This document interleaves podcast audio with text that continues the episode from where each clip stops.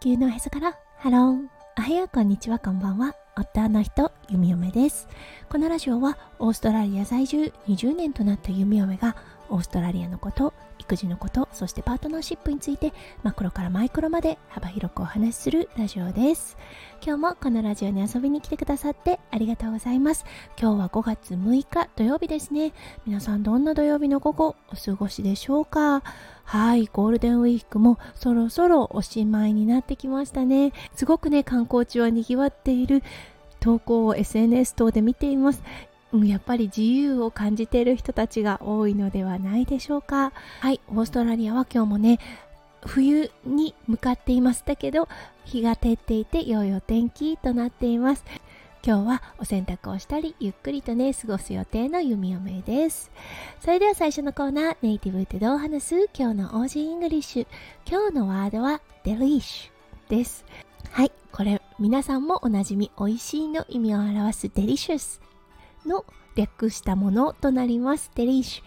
ュ、とっても可愛いですよね。ゆみおめはねこれ結構使います。食べることが大好きなので、どちらかというと女の人が使うかなというようなイメージの単語となってます。はい、それでは今日のテーマに移りましょう。今日のテーマはにかいめへのハードルです。それでは今日も元気にゆみおめラジオをスタートします。はい、昨日だったんですが、夫翔ちゃんとねデートをしたんです。そう、明日からね夫翔ちゃん日本へ出張ということになるので、それに合わせてちょっとお洋服等も新調したいとのことだったので、ふたりでデートをしました。はい、息子くんもいなかったので、そう初めて行くレストランを試してみようということになったんですね。うん、そして選んだのが小さなねレストランなのですが、ヤムチャのレストラン、新しくオープンしたのでちょっとね足を伸ばしてそのレストランに行ってみました。そしたらね本当に美味しかったんです。そう、すごくねこじんまりとしたレストランで、店員さんはひとりだったんですが、うん、結構早い時間だったのでお客様もそんなにいませんでした。そう、ヤムチャを選んで肉まんを選んで、そうそしてね締めの麺類っていう感じで、はい、お料理を頼んだのですが、もう大正解でした。オーストラリアで食べるヤムチャ、結構ね大きなレストランが多いです。そして蒸し上がったヤムチャをねトレーに乗っけてテーブルを回るというようなスタイルになってます。その間にねどうしても冷めてしまうんですよね。そうだけどね、今回行ったレストラン小さなレストランだったので、蒸し上がりの熱々のヤムチャをいただくことができました。もうね熱いはうまいです。そう、改めてね直結しているなと思ってゆみおめでした。そう、そしてねもう感動したのが締めの麺でした。はい、中国とかねタイとかに食べされた方は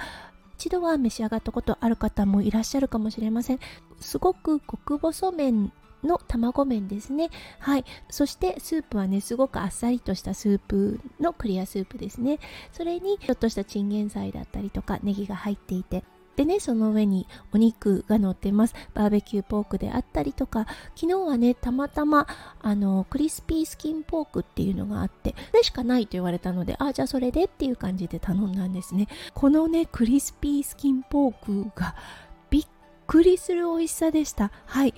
そのクリスピースキンの部分ですね、皮の部分がもうサクサクパリパリで、はい、そしてあのお肉はジューシー、うんそして温かい、熱いということでね、もう本当に美味しかったんですね。大げさでなく今まで食べたクリスピースキンポークの中で一番美味しかったと思います。そう、そしてもちろんにかいめもあります、さんかいめもあると思うんですが、そうオーストラリアあるあるなのが、はい、次に行った時に味が変わっているということなんですね。これはね本当にあるあるなんですが、毎回行くたびに味が違うと言ったりとか、あとは軌道に乗ったら味が変化する、味が落ちるというような場所が多かったりするんですね。そうなので、ね、すごく大感動したいっかいめのお料理、そしてねにかいめがどうなるかね、どうなるんだろうっていう感じで、夫翔ちゃんと昨日話題になりました。